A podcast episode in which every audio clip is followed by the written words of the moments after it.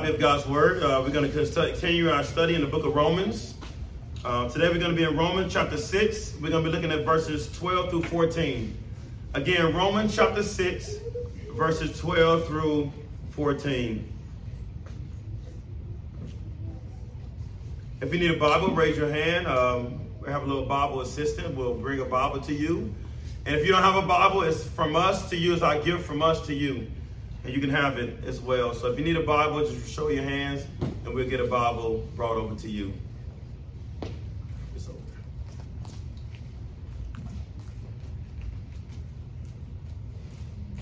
It tells us in Romans chapter 6, starting at verse 12, let not sin therefore reign in your mortal body to make you obey its passions. Do not present your members to sin as instruments for unrighteousness but present yourself to God as those who have been brought from death to life, and your members to God as instruments for righteousness. For sin will have no dominion over you, since you are not under the law, but under grace. Let me pray for us. Our Father God in heaven, Lord, we come to the time of the preaching of your word. Lord, I am weak this morning. I need your strength. I need your wisdom. I need your help. Help me preach your word faithfully, Lord, that your people, Lord, and even myself, Lord, that, Lord, we can be built up this morning, that we can see your glory this morning. So, Lord, help us, Lord, worship you this morning, Lord, even at this time in the preaching of the preaching of the word. Many hearts are heavy right now.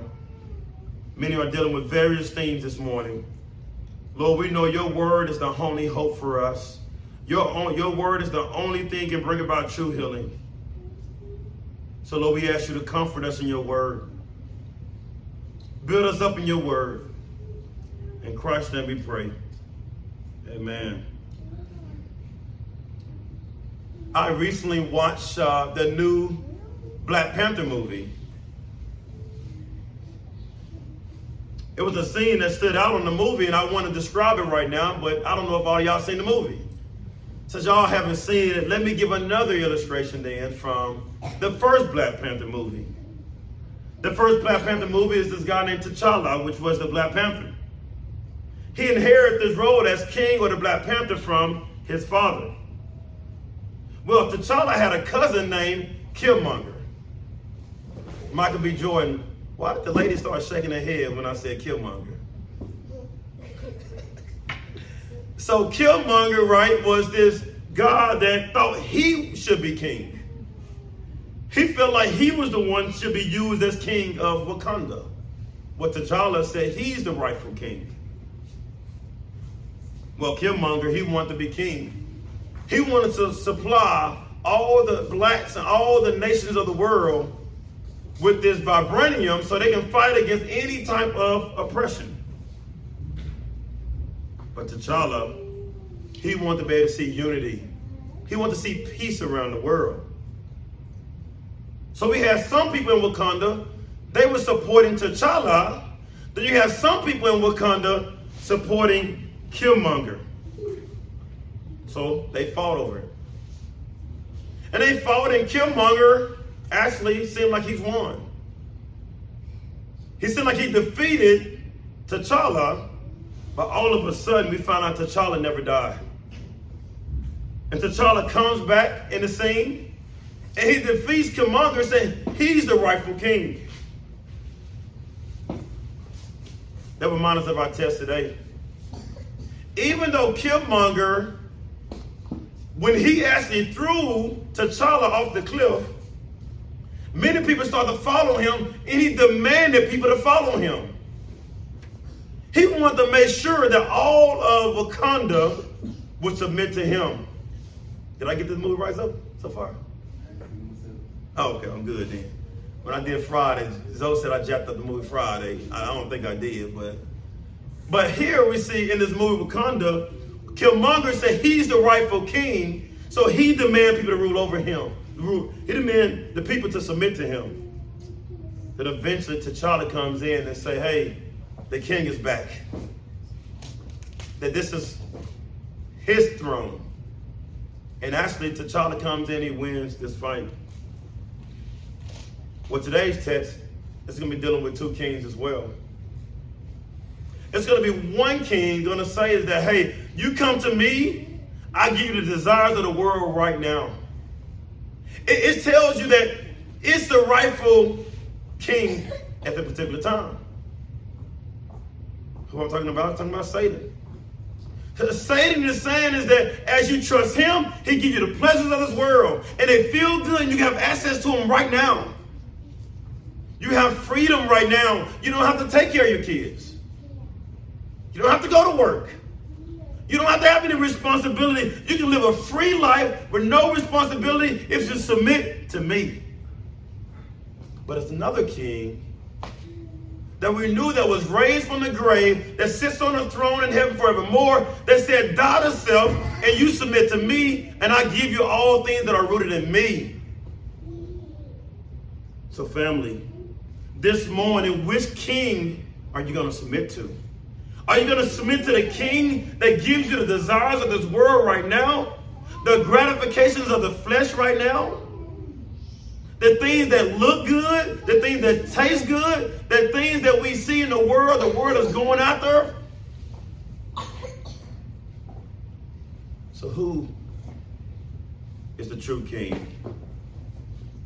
If I could title this sermon today, I would say sin is not your king. Sin is not your king. We're going to do it in three points. Sin is not your king. You don't have to obey it. Sin is not your king. You don't have to obey it in verse 12. Verse 13a, sin is not your king. You, you don't have to use your members for unrighteousness.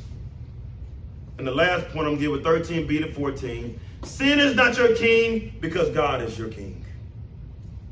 Jump point number one. Sin is not your king. You don't have to obey it. Let not your let not sin therefore reign in your mortal body to make you obey its passions. Let not sin reign is actually a present imperative verb. This is a present command. We're dealing with right now. For example, a bus is coming, stop. Or you're playing T-ball or playing baseball, run. Do not eat the last piece of daddy red velvet cake. These are all commands. Well, here in verse 12 is also a command do not let sin reign, or let not sin reign. The question is, why is Paul making this command?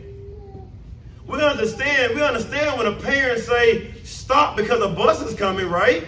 We don't want a child to get hit by a bus. But why is Paul making this command right here? Let not sin reign. But the word therefore lets us know that Paul said something before this. So is the reason why Paul is saying, let not sin reign. Paul is saying this going back to what he said previous in the chapter. Let not sin reign in your mortal bodies. Why we don't let it reign in our mortal body? Because Christ has overcome the grave. Because Christ reigns supreme forevermore. That we are in Christ now. We have new bodies in Christ. Christ has redeemed us to himself. We've been learning throughout the chapter. There's no way that we can be believers and continue in sin. By being in Christ, we do the things of Christ.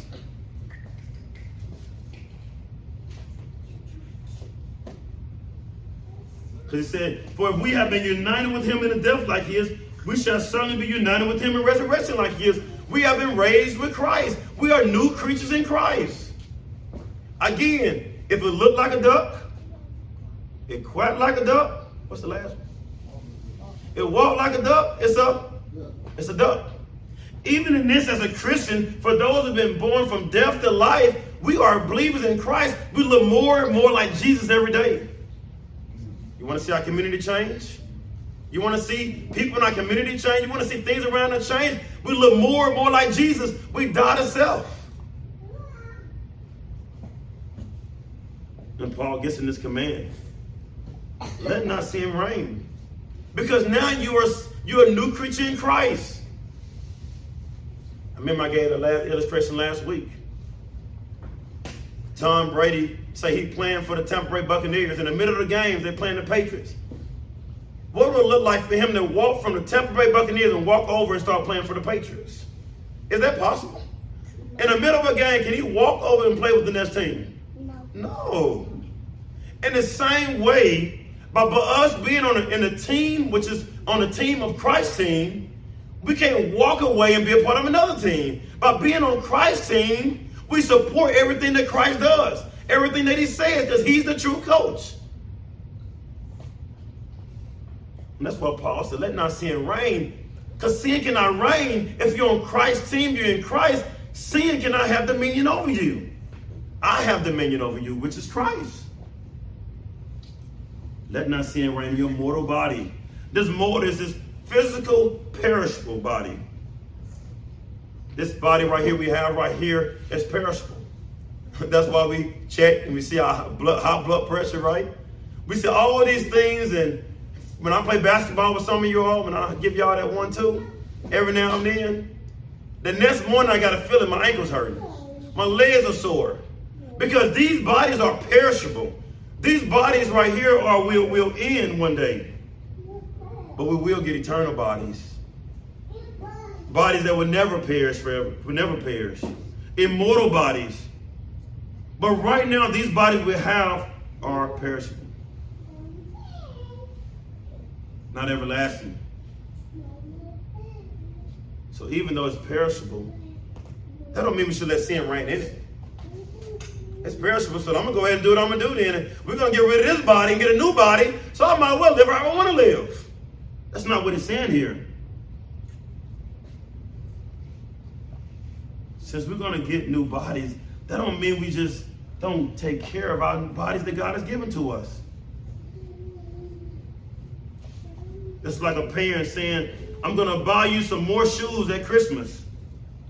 That don't mean you should intentionally go mess the shoes up. So I'm gonna get some in Christmas. I might as well go step in the mud. That doesn't make sense. No, we cherish what God has given us. Even now. Even though these bodies that we have right now are perishable, we still take care of them because ultimately God was the one that gave them to us. So, family, even though we're going to get new bodies, we have a we have a new spirit that's in us. And a new spirit in us is God's and encourages us to take care of our new bodies. So, family, when we give into sin, we don't cherish our new body, our old bodies. We don't cherish what God has given to us because it ultimately still belongs to the Lord. The reason why, because sin is dead in you. It tells us in Romans 6 11. So you also consider yourself dead to sin and alive to God in Christ Jesus. How can something that is dead reign over you? That's why he said, do not let sin reign over you. If you're dead to sin, how can sin reign over you? He is dead. You guys remember Pharaoh took Moses? Pharaoh tells Moses, I have never seen him in the last couple years at the United Nations meeting actually demanding what he's doing actually in Egypt. He's dead. A dead person cannot continue making different rules and, and decisions. Dead people are not in charge. In the same way, sin is dead in your life. So sin does not have a dominion over your life, even though it's telling you that it's not dead. It's lying over and over. It's trying to say that it's alive, but it's truly dead in you because you are truly in Christ. So you don't have to obey it.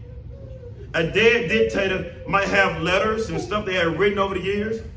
And just like sin and Satan, certain things of the flesh that might still come to mind every single day. But at the end of the day, it does not rule over you for those that in Christ Jesus. Our flesh is weak, and we still struggle at times.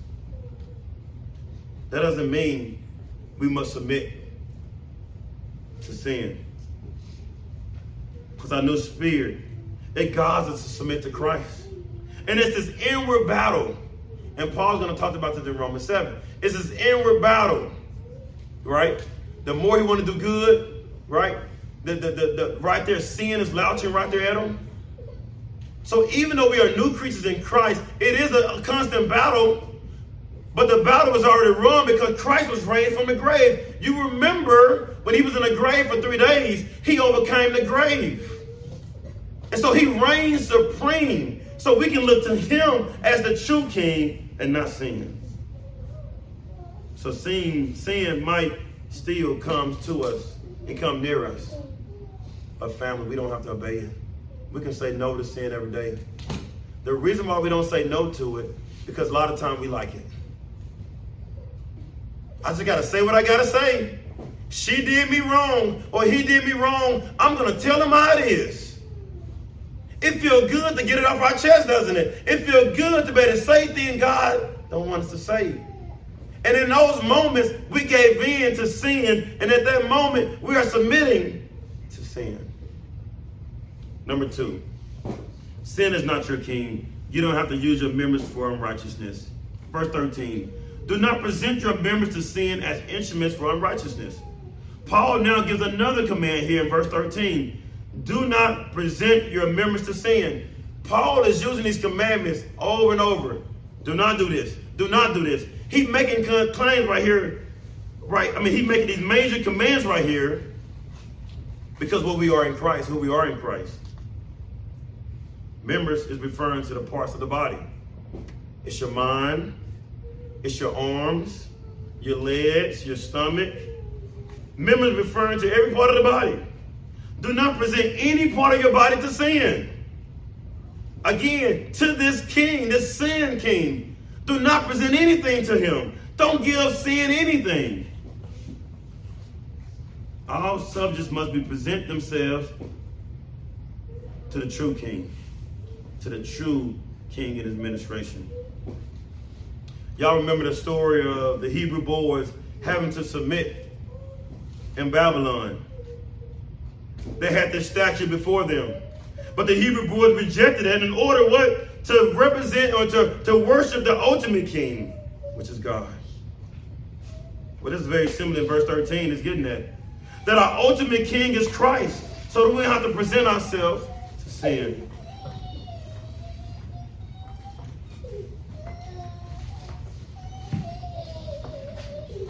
For those that present their members to sin, they'll be using their members as instruments to unrighteousness. Or like a tool for unrighteousness. Righteous, unrighteousness gets the, the breaking of God's law. So all of our members should be pointing to the King of Kings. It should be pointing to our Lord. How does our member point to the Lord? We use our members to honor the Lord. We serve those around us and not serve the desires of the flesh. Pornography, we run from it. Those are the desires of the flesh. That's what Satan wants us to be able to pursue. We don't use our members for pornography. We don't use our members as our, our mouths in the sense of it to gossip, to belittle those around us. We use our tongue to build those up around us. Everything we use in our bodies is for the glory of God and God alone.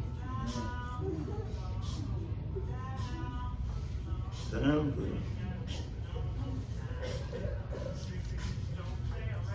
So we use everything for God's glory and God's glory alone. So our members of our bodies are to use for God's glory and God's glory alone. So ask yourself right now, for those that have been baptized that are Christians in this room, truthfully, how are you using your members? Yesterday, husbands, how are you using your members to honor your wife? Wives, the same thing under your husbands. Singles out there, how use your members, your body to honor the Lord?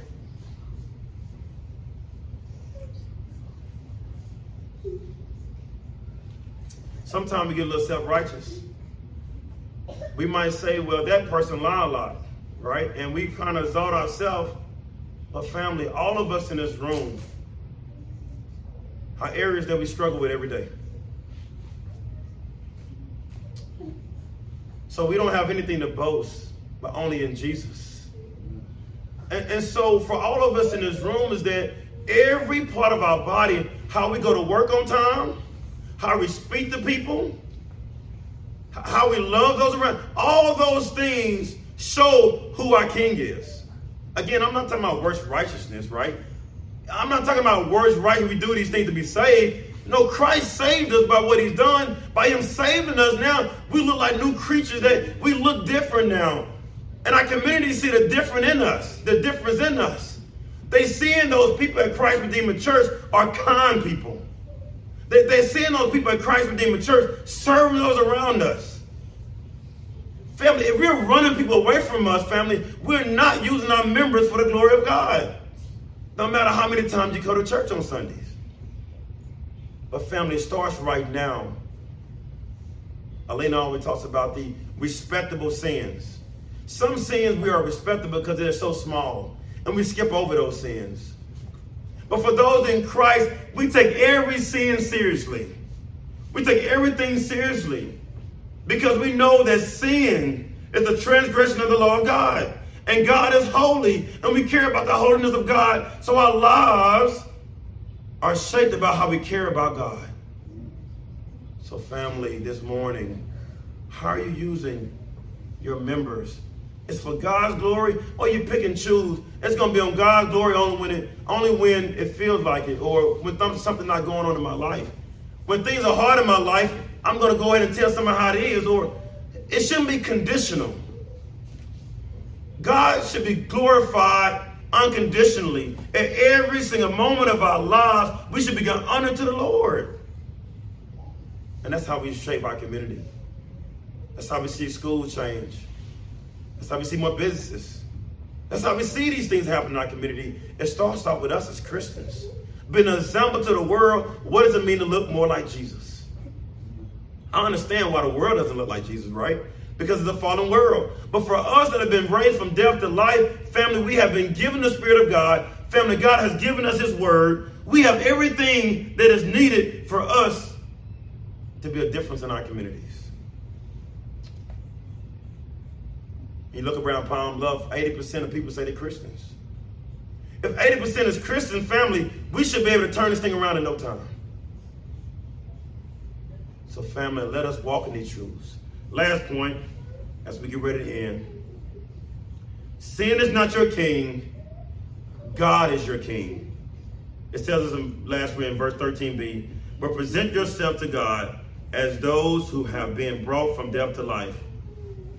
Verse 13b makes the transition to the positive now. Paul let the Romans know that they are called to present themselves to God because we have been brought from death to life. We have a new king now. Everyone that was born of Adam was enslaved to the king of sin. The first story here in, in, in Genesis 4, when Cain killed his brother. Then the whole seed line of Cain, they grew up in pride. They was known for all their all their uh, engineering and, and all their things that they own, that, that, that, with their own personalities. And all throughout the Old Testament, we see how king, how sin goes all throughout the Old Testament. God was so good to Israel that Israel turned turn their back on God again. God would continue being good to them, they keep turning their back on him. Why? Because sin was all throughout the Old Testament. But for those that have been born in Christ, we're not enslaved to sin anymore. We're enslaved to Christ. That's why Paul says in verse 13, and your members to God and instruments for righteousness. At moment, you see Paul is hitting on words here. At first, of are members, they use the members for unrighteousness, and for those who are submitted to the king, the sin king. But for those who are submitted to Christ king, they use their members for righteousness. Righteousness deals with being right before the judge. You stand before the judge, and the judge has all these different, the whole resume of your past. I got this a record. I got a record of this. But but being in Christ, our resume says not guilty, not guilty, not guilty. Not because what we have done, because what Christ has done for us.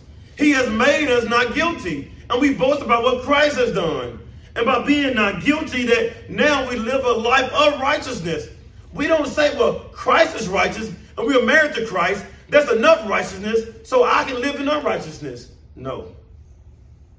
Even though Christ is righteous, Family, we should follow him in being righteous as well. Do we mess up? Yes. Yes, we all mess up in this room. But that doesn't define us. We don't enjoy, we don't enjoy messing up. We don't enjoy those things. We are fighting it every day not to do things that dishonor the Lord.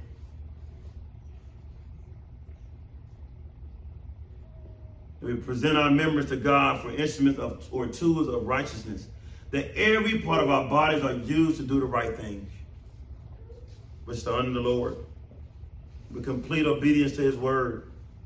That's the reason why I was given verse 14. Look at verse 14. For sin will have no dominion over you. Since you are not under the law, but under grace.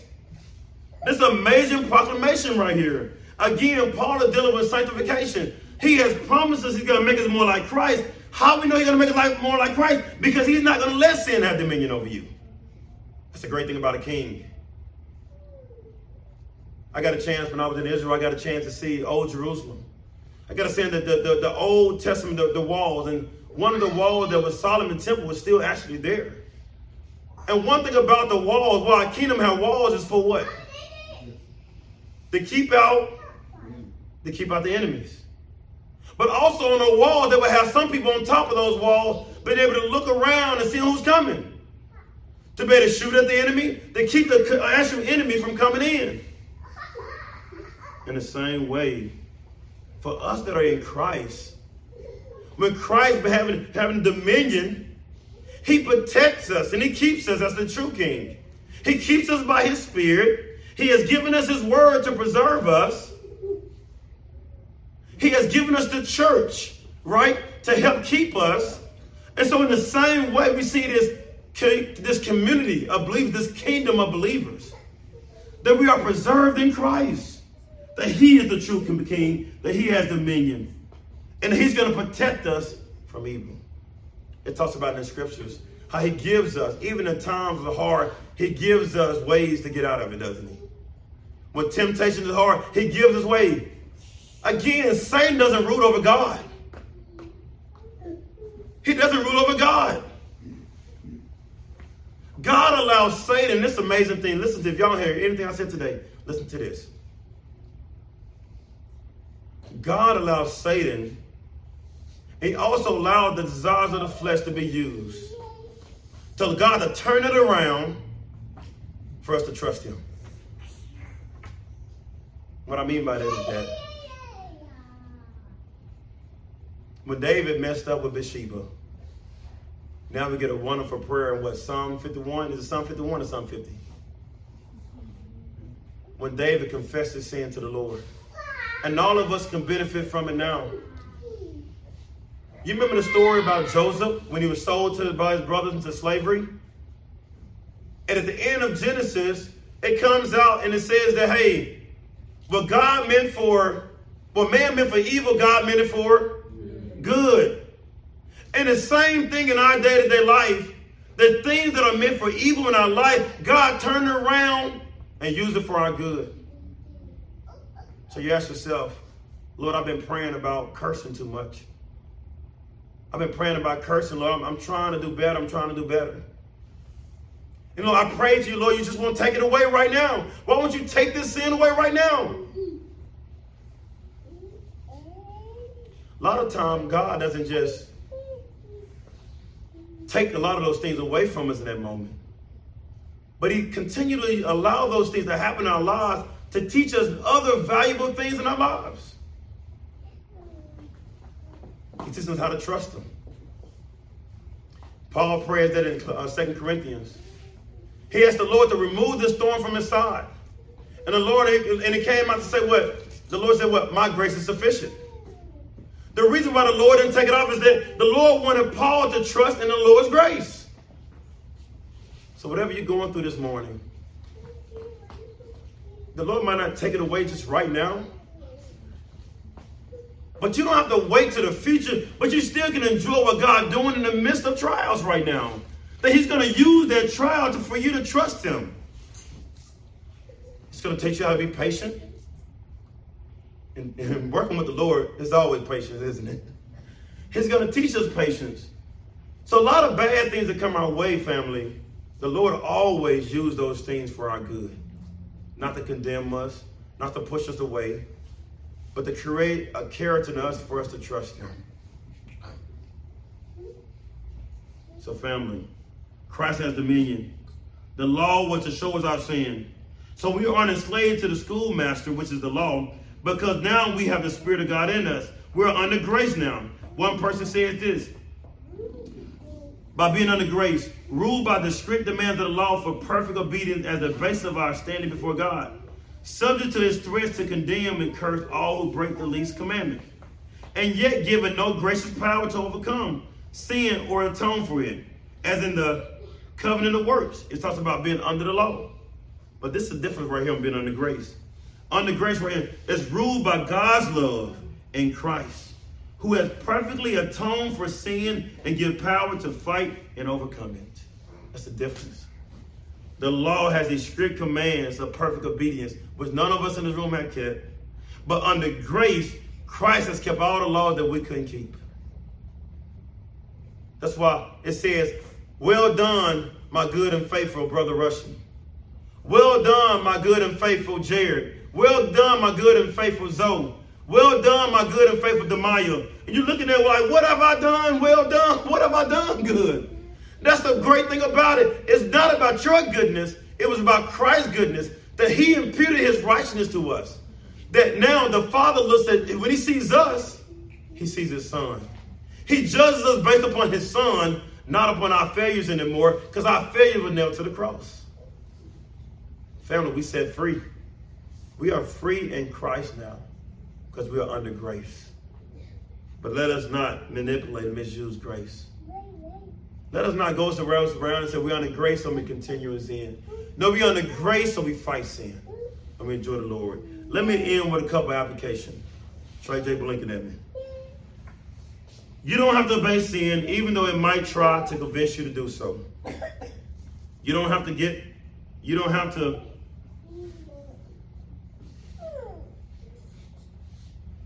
try to give in to pornography. Your flesh will try to tell you it's okay in moments. You don't have to listen to it. You don't have to tell him or her as it like it is. Because sin did not reign over you. You don't have to get him or her back for not paying you back. Family, you're in Christ. You don't have to obey what sin does. And sometimes sin is so loud it's so loud and sometimes it's so beautiful on the TV. Family, you can say no to it because you're in Christ. You can say no to it because you're in Christ. Second thing, you have to do everything for God's glory. So every part of your being should be submitted to Christ. Our hands on how we work. Not because the boss is looking, not because somebody's looking at us, we do everything we do, and every nanosecond of the day, we do everything for God's glory, regardless of who's looking at us.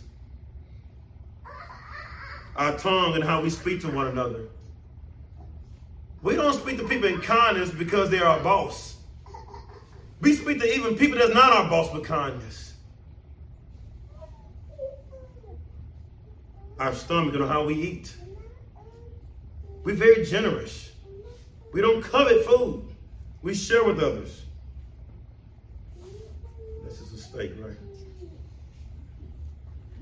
Do not use your members as instruments for unrighteousness, but use them as tools for righteousness, building one another up and serving one another. How do we know we in Christ? Sometimes people might not even read the Bible. The first impression that they probably want to know of Christ is how you live your life and family, can we testify and say, man, everybody I met today, they saw the Christ in me, how, how I live. Can people testify that? Or, or right now, before your relatives or cousins or boss, whatever the case may be, what would they say about you? For those in Christ, we should be known for people with good character. Even though people rebel against us, people might lie on us, I always use the saying that God doesn't hold us accountable how people treat us. He holds us on how we respond to them. Last thing. If your if your life is continually submitted to sin, you have sin as your king and not Jesus. I would say repent today and turn to Jesus today.